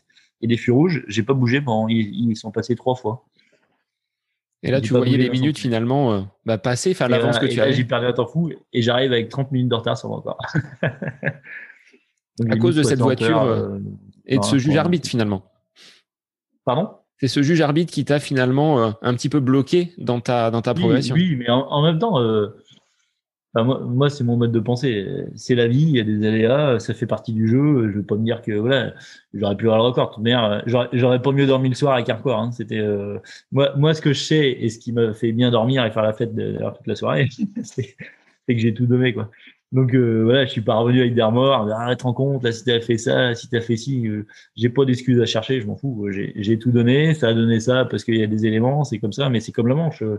La manche, on pourrait avoir la chance d'avoir un bout de courant dans le dos ou pas de courant tout simplement pendant un moment et, et avancer. Et là, on, on, gagne un temps fou quoi. Et puis euh, et à l'inverse, moi il m'est arrivé, il y a des zones où euh, où je nageais fort, hein, et quand on regarde la trace du GPS, j'ai reculé quoi. Lutter contre les éléments, donc. Euh... Si t'as pas de chance, t'as les courants qui sont comme ça, mais mais c'est ça fait partie des éléments. N'importe qui qui traverse la Manche à la nage sait que ça, ça fait partie des éléments. Faut, faut les accepter. Donc, euh, donc sur ce défi-là, euh, voilà, j'ai vraiment pas de remords par rapport au record. C'était, ça m'a, ça m'a, je dirais que ça m'a juste servi à, à, à, vraiment tout donner pour le faire en, je dis en roulant pour me dire je suis arrivé à l'autre bout. C'est vraiment ce, ce défi donc euh, de, de Londres jusqu'à Paris. Alors tu t'es pas arrêté à Paris parce que bah il fallait quand même rentrer à Vendôme et plutôt que de revenir en voiture, tu es revenu en vélo. Voilà, histoire d'être un peu un peu écolo et, euh, et, un peu en mode défi, je me suis dit tiens pour pour récupérer, il y a jamais que il a jamais que 150 km de vélo ou 180, je sais plus combien il y avait. donc, effectivement, je suis rentré en vélo avec euh, et puis il y a des copains qui sont venus me rechercher à mi-parcours et tout, c'était c'était très sympa. Alors, il y a eu d'autres défis, Ludo, encore depuis, euh, puisque tu as parcouru finalement euh, bah de, nombreux environnements. Tu disais autour du cercle polaire. Alors, moi, j'ai une anecdote qui m'avait marqué en suivant euh, donc tes aventures sur les réseaux. C'est que pour te préparer au froid, bah, tu passes quelques heures, quelques moments, une nuit dans les chambres froides des supermarchés de Vendôme pour te préparer au cercle polaire. Ouais, c'est ça. Donc, comme je, le disais tout à l'heure, je, je suis pas un fan de J'adore l'imprévu parce que je me suis conditionné pour gérer de l'imprévu. Donc pour se conditionner, il suffit pas, c'est pas Rambo ou, euh, ou Rocky et Cri Adrienne, ça ça marche que dans les films. Donc euh, c'est de se dire ok, j'ai confiance dans mon matos, je connais telle technique, je fais ça, je connais mon corps, je sais. Enfin voilà, plus j'ai ces éléments-là, plus j'ai d'outils euh, à ma disposition, plus je vais être capable de faire face aux aléas et c'est j'ai envie d'avoir des aléas donc donc c'est parfait. Donc je me suis entraîné plusieurs fois dans le dans le congèle euh, de, donc à moins 26 de, de, du supermarché à côté de chez moi. Et, euh, au début, ils avaient peur, en fait. il dit, mais faut qu'on vienne voir, vous cherchez au bout de combien de temps, machin et ça. Et donc, euh, donc je, en fait, je me suis, je me suis entraîné à courir. C'est le plus simple. C'était pas tellement ce que j'avais besoin, mais ça m'a permis de, de, valider un certain nombre de choses euh, sur euh, mon équipement, sachant que j'ai une particularité, c'est que depuis euh, 5 ans, j'ai le syndrome de Renault le syndrome de les moindres variations euh, de température, j'ai même besoin d'être dans le négatif. Hein. Des fois, je passe de, de, 20 degrés à 15 euh, et j'ai plus de temps dans les doigts, euh, sur les mains comme sur les comme sur les pieds. Donc, ça veut dire que je dois être hyper protégé à ce niveau-là, mais en même temps, quand j'ai des moufles, euh, je peux même pas ni me gratter le nez ni prendre une barre à manger. Donc, donc il faut bien trouver euh, des techniques pour être capable de faire ça. Donc, j'ai validé mon, mon matériel, mais j'ai surtout, je me suis entraîné à manger et j'ai commencé à apprendre des choses. Par exemple, bah, le gaz à moins 26 degrés, ça vole pas bien. Quoi. Donc euh, voilà, dans la théorie, on dit ah je prends le réchaud, j'ai ci, j'ai ça. Ouais, mais euh, ça c'est la théorie. Il y, a que, il y a que la pratique qui va qui va valider tout ça. Et bah euh, le, le gaz chauffe rien et, et j'ai pas une heure et demie à attendre pour avoir de l'eau tiède devant un, devant un pauvre réchaud. Quoi. Donc donc il a fallu que je trouve d'autres techniques. et puis quelque chose qui est qui a été très très important, j'avais j'ai déjà fait avant et que j'ai refait là à cette occasion-là, c'est de dormir dans le congèle. Là, autant vous dire que dans le supermarché, ils étaient, euh, ils étaient euh, quinquiers. Mais euh, on vient vous chercher dans combien de temps? Non, vous venez pas me chercher. Euh, non, on viendra dans 15 minutes. Non, non, je dors minimum une heure. Et en fait, je, dormais tellement bien que j'ai dormi deux heures. Donc j'ai dormi deux heures par moins 26 degrés, posé par terre euh, dans, le, dans. Et ça a servi à quoi? Ça m'a servi à, à, mieux dormir pendant la compétition. Parce qu'en fait, j'ai dormi à poil dans mon duvet donc j'étais sûr que mon duvet, euh, sans aucune protection sur moi, résistait à moins 26 degrés. C'est-à-dire que le jour J, quand je suis sur le cercle polaire, je me pose pas de questions. Quoi. Je, me, je me fous dans mon duvet, je me fais un tas de neige pour m'abriter du bois, du vent et tout ça, et c'est fini. Je, je, je, dors, je dors bien et je me dis pas ah oui mais euh, euh si j'ai le nez qui gèle, euh, ah bah non alors je vais le mettre dedans. Oui mais si j'ai pas assez d'oxygène, ah bah ou si euh, j'ai trop froid, comment je vais faire? Il y a pas de si parce que je connais. Donc je, donc je débranche le cerveau, je suis confiant, je dors et, c'est super efficace. Voilà. Donc ça, ça fait partie de mes tests. Comme j'en ai un d'ailleurs ce week-end, je vais faire un test dans un sauna. Mais pour. Oui, ce que j'allais te dire, parce que après le, le, cercle polaire, donc où tu as parcouru plus de 300 km euh, donc sur cette course, là c'est euh, la vallée de la mort qui t'attend pour euh, pour l'été, enfin pour l'été, pour les, les, semaines à venir. Et donc après la, la, chambre froide, là on passe au, au sauna. C'est ça. Donc là, euh, ce week-end, j'ai encore ce matin, on checké avec euh, toute mon équipe médicale. Euh, cette nuit, j'avais encore le diététicien. On, on, est en train de travailler sur des, des bouillons de légumes pour m'apporter euh, de l'eau, mais avec des vitamines, sans avoir trop de sucre, etc. Enfin, voilà, on est, est, toujours sur à la fois le plaisir, le naturel et, euh, et une, vraie maîtrise de ce qu'on va faire et pas, pas jouer aux, aux apprentis sortis. Euh, il y aura des prises de tension, des prises de température, des prises de poids toutes les heures, euh, des, euh, enfin il y a plein plein de choses, de l'impédance métrie pour savoir mon, mon taux de d'hydratation et de masse musculaire, comment je vais évoluer au, fur et à mesure des horaires et tout. Et l'idée c'est que je me suis dit que tant qu'à faire, parce que j'adore les défis et que ça, ça va m'amuser, euh, je vais faire un Ironman. Quoi. Au lieu de faire une petite séance d'une heure ou deux heures ou trois heures pour voir si je tiens, je me dis tant qu'à faire, je vais me lancer le défi de faire un Ironman complet. Donc je vais faire, euh, je vais nager dans la piscine municipale de Vendôme, euh, 3 km 8, c'est pas le plus compliqué. Et derrière, je vais faire 180 euh, km de home trainer euh, par 50 degrés dans le sauna et, et 42 km 195 de course à pied sur sur mon tapis roulant dans le sauna.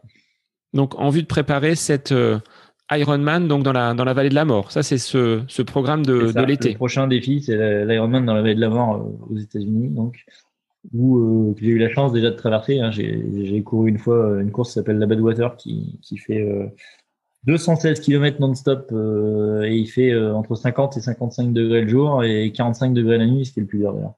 La nuit et donc je sais à quel point j'ai souffert. Je pense que de, toute mon histoire sportive, c'est la course où, je suis le plus loin au fond de moi en fait. je me rappelle très très bien, c'est quelque chose qui est, marquant avoir oublié mon nom de famille, euh, avoir ma femme qui est dans la voiture et ne plus me rappeler son prénom, euh, poser des questions et à peine j'avais terminé, je me demandais ce que j'avais posé comme question déjà ou de quoi on parlait. Euh. Et je me suis raccroché à quelques, quelques petits éléments qui m'ont permis de me sortir de l'affaire. Euh, mais j'ai été très très loin dans la fatigue. Quoi. Vraiment, je me rappelais plus. C'est impressionnant quand même de dire qu'on se rappelle plus de son nom. Donc, euh, j'ai été loin, je me suis, j'ai vu à quoi je pouvais me raccrocher et, et comment j'allais me sortir de tout ça. Donc, donc je sais qu'il faut que je me prépare et que ça va pas être en se disant oh, avec tout ce que tu as fait dans le désert avant, ça va passer tout seul. Mais tu es quand même quelqu'un de, très résistant, un dur au mal comme on pourrait les, appeler, parce que euh, pour avoir parcouru hein, depuis euh, depuis de nombreuses années maintenant tes récits, euh, des blessures au dos, c'est pas ça qui va t'arrêter, une entorse ou des choses comme ça, tu continues. Enfin, est-ce que le mental, toi qui es préparateur mental, influence beaucoup cette douleur? Est-ce que le, corps peut renvoyer comme signaux en disant là t'as mal, on arrête? Toi, tu arrives à passer à passer au dessus ah bah oui, c'est assez c'est assez facile. Euh, en fait, euh, j'arrive à comprendre ce qui se passe dans mon corps. Et donc, euh, comme j'arrive à comprendre, je fais, des choix, je fais des choix qui, permettent à la fois de protéger mon corps et d'aller plus loin que ce qui est le réflexe de base, en fait. Parce que ce qui nous contraint souvent, et ce que j'explique souvent aux gens que j'accompagne, c'est les réflexes. Les réflexes, on en a tous. ils sont normaux, ils sont naturels. C'est pas pour autant qu'ils sont bons. Je vais donner un exemple qui a rien à voir avec le, avec le, avec le sport, mais pour montrer que c'est vraiment, ça touche tout le monde. Et que, et que du coup, c'est possible pour tout le monde si on accepte de faire, de, de travailler sur son mental. C'est que euh, si euh, tu es sur la neige, tu vois que tu dérapes dans un virage, qu'est-ce que tu vas faire? Tu donnes un coup de volant parce que tu veux pas aller au tas en fait. Alors qu'on sait tous qu'on va déraper, que c'est surtout pas ce qu'il faut faire. Hein en fait, faut remettre les, roues droites et faut accélérer. Voilà. Mais le réflexe, on l'a tous. On a tous eu envie de donner un grand coup de volant parce qu'on voyait qu'on partait pas au. D'accord? Donc, c'est-à-dire que ça, il y en a plein. Il y a, des réflexes. Euh, quand j'emmène des gens en altitude, alors quand moi j'y suis, et surtout quand j'emmène des gens, je leur explique avant ce qui va se passer dans leur corps et dans, leur tête pour qu'ils soient pas surpris et donc qu'ils connaissent le, entre, entre guillemets, le protocole qui va leur permettre de passer outre euh, sans risque et avec maîtrise et avec assurance quand tu montes en altitude, à un moment ou à un autre, il y a des gens, c'est à 3000. Moi, je sais que à 6000 mètres, j'ai la chance de pouvoir courir. Ça, c'est, je dirais que c'est de la chance, ça travaille pas, c'est comme ça. J'ai, eu cette, euh, cette chance-là. À 6000 mètres, je cours. Mais peu importe que tu sois à 3000 ou à 6000, à un moment, tu te rends compte qu'il y a plus de, enfin, que tu manques d'oxygène. Donc, le réflexe, ça va être quoi? Pour beaucoup, ça va être de dire, ah, je manque d'oxygène comment ça va se faire euh, Je vais mourir ou je vais pas être bien, je vais faire un œdème, euh, je vais machin, etc. Donc le truc, c'est euh, soit je m'arrête, soit je redescends pour retrouver de l'oxygène. Ça, c'est le réflexe, je dirais, naturel. Et en fait, c'est qu'un réflexe. Le truc, c'est de se dire, OK, j'ai moins d'oxygène. Ça veut dire j'ai plus d'oxygène. J'ai moins d'oxygène. Bah, donc, il faut que je consomme moins. S'il faut que je consomme moins, je peux peut-être marcher au lieu de courir et puis où je peux peut-être faire une pause d'une minute et courir une minute et enfin, peu importe je vais trouver peu importe la solution. Mais si j'ai compris si en fait ce qui arrivait dans mon truc que j'étais pas là je vais prendre je vais faire un choix en un truc encore plus basique pour tout le monde c'est euh, qu'on soit nageur ou pas nageur on arrive tous à tenir 30 secondes de la tête sous l'eau. C'est pas on met personne en péril euh, avec ça quoi. Si j'arrive derrière quelqu'un par surprise et que je lui appuie la tête sous l'eau qu'est-ce qu'il va faire? Il va se débattre il va vouloir sortir de l'eau comme s'il allait mourir alors que le réflexe, c'est ça, c'est le réflexe, ce qui est, ce qui est normal. Mais euh, encore une fois, moi, moi, pareil, ça m'est arrivé dans le temps. Hein. Et là, euh, le réflexe, le bon réflexe, ça, ça pourrait te dire, ok, je vais descendre un peu plus bas, je vais regarder qui c'est qui vient de me tomber sur le dos. Ah, c'est ma femme, c'est mon gamin, c'est machin. Et puis en plus, je sais que je peux tenir 30 secondes. Je vais aller sortir la tête un peu plus loin, quoi. Voilà. Et le, réflexe fait souvent faire des conneries, en fait. Donc euh, voilà. Moi, je me bats, je me bats contre ça. Et donc, par rapport à mon, à mon corps le fait de le connaître, euh, le fait d'avoir fait plein de choses, etc., ça m'aide à prendre des, bonnes décisions et pas se dire ah bah t'as un pied, j'ai couru avec un pied cassé, oh, très bien, c'est pas un plaisir, j'ai pas envie, je suis pas, je vais pas flamber en disant ah, bah, t'as eu machin, je suis avec le pied cassé, je m'en fous. en même temps, je sais que c'est pas un pied cassé qui va m'empêcher de courir. Ça va être, ça va être gênant, ça va m'obliger à faire euh, tel type d'aménagement, etc. Mais, mais ça, ne sera pas suffisant pour m'empêcher d'atteindre mon plaisir et mon objectif. Voilà. À chaque fois, j'arrive à mettre mon corps en, entre parenthèses par rapport à ça, parce que j'ai même avec une euh, une hernie euh, euh, cruale, une fois que j'ai eu, euh, on m'a on m'a on m'a pronostiqué un diagnostic vital de 4 heures. voilà, et j'ai couru pendant 8. J'étais à plus de 5000 mètres d'altitude sur le au Tibet sur un, magnifique sommet qui s'appelle le Mont Kailash et, j'ai fini quoi. Donc voilà, je suis pas surhumain. Hein. C'est, vraiment possible pour tout le monde. Encore une fois, c'est comme le sommeil. On passe pas euh, en mode binaire de, de, de, rien à tout. Euh, c'est, des petites victoires. C'est, une capacité à dire ah bah oui finalement moi aussi ah bah là et puis je vais un peu plus loin puis je vais un peu plus loin et puis on, et puis après ça s'appelle la maîtrise. Hein. C'est euh, euh, en anglais, on commence par My Taylor is rich et ça suffit pas pour parler l'anglais et on répète plein de fois et puis et on finit par on finit par parler anglais quoi. Donc il faut, faut accepter de commencer doucement et d'avoir du temps et de, et, de comprendre. Surtout, il faut comprendre. Alors, avec tous ces défis, Ludo, est-ce que tu as encore des, des, choses qui te font rêver, des défis encore plus fous? Je sais que la, la pandémie a peut-être perturbé un petit peu tes plans. Tu avais un, un défi euh, euh, qui était euh, en cours de préparation. C'était le 7 extrême, c'est ça? Ouais, c'est non, c'est le 777. Donc euh, en fait c'était euh, c'était de faire euh, 7 euh, Ironman sur 7 continents en 7 jours. déjà en termes de vol est presque pas, pas, très facile. Donc en plus faire un Ironman en, en, en 10-11 heures tous les jours, avec la fatigue, le décalage horaire, les changements de climat, la logistique, les, papiers, les machins et tout ça. Mais j'ai réussi à trouver le ping où, avec une heure de marge, j'arrive à faire le tour du monde en 7 heures. Ah, en 7 jours. Donc euh, voilà, ça c'est un, c'est un challenge. Malheureusement, la pandémie est arrivée et, donc euh, autant dire que trouver un avion c'est un peu compliqué. Euh, donc euh, bah voilà, c'est quelque chose que j'ai toujours en, j'ai toujours en moi, dans un coin de ma tête. Euh, moi, je gagne pas ma vie avec ça, donc je garde mes, petits défis en moi. Et puis quand, quand les, planètes s'alignent, je les, lance. Et puis voilà. Et sinon, j'en ai, un quand même que j'ai depuis une bonne dizaine d'années. On m'a toujours pris pour un berlu, mais j'y crois dur comme fer. Je suis persuadé que je serai le premier à aller faire un marathon sur la Lune. Euh, j'ai déjà pris, ça fait bien des années que je suis euh, les, vols qu'il va y avoir, ce qui se prépare, etc.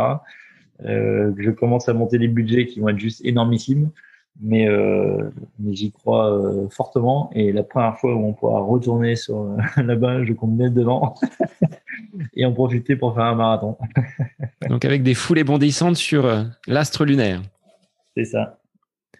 Alors Ludo, pour conclure cette, cette interview, quel conseil tu pourrais donner aux, aux, gens, toi qui as expérimenté de nombreux défis, ta motivation, elle est peut-être pas au-dessus de la moyenne, hein, mais tu l'as travaillé comme tu l'as dit. Euh, Qu'est-ce qu'on peut dire aux gens quand on les, les, prépare et quand on les lance dans le, dans le sport pour qu'ils euh, gardent la motivation et qu'ils puissent euh, remplir leurs objectifs? Alors pour moi, euh, il y, y, y, a plein de paramètres et ça dépend de la culture de chacun, etc. Mais dans ce que je vois très régulièrement et qui pas qui me désole, mais qui me qui me chagrine, c'est que beaucoup de gens font, font du sport pour paraître pas pour être. Donc, euh, en fait, il y en a qui vont tenter le, le, fait de faire un 10 km, euh, le, un semi-marathon, voire le marathon de Paris ou je sais pas quoi, parce que parce que le collègue, parce que le beau-frère, parce que je sais pas quoi, il a ça, et que finalement, putain, ce serait pas mal d'avoir le même t-shirt, le même truc, mais c'est pas un truc qu'ils ont au fond d'eux. Et, et ça, pour moi, c'est gênant parce que à partir du moment où ce sera dur, ils trouveront pas la motivation, en fait. Alors, si c'est quelque chose qu'ils ont envie de faire pour toi, mais vraiment pour toi, on s'en fout de courir 5 km. Moi, je pourrais courir 5 km, c'est aussi bien que moi quand je vais encore 900, je m'en fous. Ça appartient à chacun. Mais si on sait pourquoi on veut le faire, euh, ce que ça nous apporte, dans quelles conditions, etc., ça, c'est vraiment euh, indispensable pour moi dans, à l'équilibre. Et euh, de pas commencer à se comparer. Et là, ah oui, non, mais moi, euh, combien de, de, de personnes, euh, c'est un nombre incalculable de vont dire, ah non, mais moi, je vais pas venir m'entraîner avec toi, je suis aussi entraîneur d'un club. je vais pas venir, enfin, moi, j'ai pas le niveau, je débute. Je tous débuter, quoi. Donc, euh, acceptons de débuter, de progresser, d'être dans une structure où on nous suit, euh, etc. Enfin, peu importe le, truc. Donc, euh, euh s'accepter au niveau où on est, accepter ses, défis, mais pas ou ses, ambitions, mais pas en regard des autres pour soi, parce que parce qu'on a trouvé quelque chose pour ça. Ça, c'est pour moi c'est primordial pour réussir. Après, le deuxième, c'est de dire que on commence pas par dire que c'est impossible, ça va être possible. Et derrière, on va, on faire le calcul des coûts, en fait. Le calcul des coûts, c'est, ben, ça me demande tant d'heures d'entraînement ou tel investissement pour, un, je sais pas quoi, des bonnes baskets, des bons trucs, un bon vélo, enfin, peu importe, euh, ou un entraîneur ou une licence de je sais pas quoi, enfin, voilà. Et, euh, euh, est-ce que ça en vaut la peine pour moi encore? Donc, euh, et si on est prêt, si on a trouvé la motivation, voilà, pas surtout. Pareil, je, je connais personne qui est, j'ai emmené une mamie de 80, de 78 ans sur le camp de base de l'Everest. Surpoids, 78 ans, problème cardiaque. Je l'ai emmené sur le camp de base de l'Everest. Elle m'a dit, euh, ouais, mais moi, j'ai pas le niveau, machin. J'ai dit, bon, ok, effectivement, t'as pas le niveau. tu me dis ça, t'as pas le niveau. Et par contre, si tu me fais confiance et que, voilà, euh, c'est elle qui est venue me voir, hein, pour que je l'emmène là-haut, euh, voilà, mais, et, euh, et, elle y est arrivée. Je lui ai fait traverser la Corse à un malvoyant par le Germain et en version alpine. C'est a priori pas possible. Et pourtant, j'ai expliqué plein de trucs et le gars, il tombe sur un trop tard en général. Donc euh, là, on a fait la version alpine. Si on commence pas par dire que c'est impossible et qu'on est prêt à évoluer, à changer, à expérimenter, euh, voilà, on y arrivera toujours. Voilà. Mais c'est pas fait pour se comparer, hein. c'est fait pour pour atteindre ce qu'on a envie de faire soi. Ça, c'est vraiment primordial, je pense. Bon, ben, un grand merci Ludo pour euh, tous ces conseils. Sur quel réseau on peut malgré tout te suivre, même si tu es, on va dire, discret et que tu n'aimes pas ça? Ouais, moi j'aime pas ça, mais euh, je dois ça à, tous les gens qui me suivent et à tous les gens qui me soutiennent avec tous mes partenaires. Donc euh, il y a une page Facebook, on est 6-7 à pouvoir l'alimenter. D'ailleurs, l'Iron Soda que je vais faire ce week-end sera, sera diffusé en live dessus par mon équipe. ça s'appelle sur Facebook, ça s'appelle Défi 41. Et sur Instagram, c'est, je crois que ça doit être Défi 41 ou Iron Extreme peut-être, je sais plus. Bah, je remettrai les notes euh, dans l'épisode. Je crois que ça doit être Iron Extreme de, de, de Bon, je suis pas, comme je te disais, je suis pas trop un fan, mais euh, mais il y, a tout ce qu'il faut euh, effectivement pour, pour, pour suivre. Ben, un grand merci Ludo pour bah, ces nombreuses anecdotes, ton, ton témoignage et montrer que c'est possible finalement quand on, quand on le souhaite. Ouais, bah, écoute, c'est un, un, plaisir de partager avec toi, Sébastien. Et puis, et puis bah, écoute, oui, c'est effectivement tout est tout est possible. Faut faut juste euh, s'en donner les moyens et surtout euh, pour s'en donner les moyens, savoir pourquoi on a vraiment envie de le faire pour soi. Bon bah au plaisir Ludovic de te de te suivre et puis on est presque voisins donc euh, le jour où je passe par Vendôme, bah, je je t'appelle et puis on essaiera de se de se croiser et de ah, de parler de tout ça. Ou faire autre chose. Ou même un tennis. Allez avec plaisir. Un grand merci à toi. Pour les auditeurs, bah, je vous dis à la semaine prochaine pour un nouvel épisode du podcast À côté de mes pompes.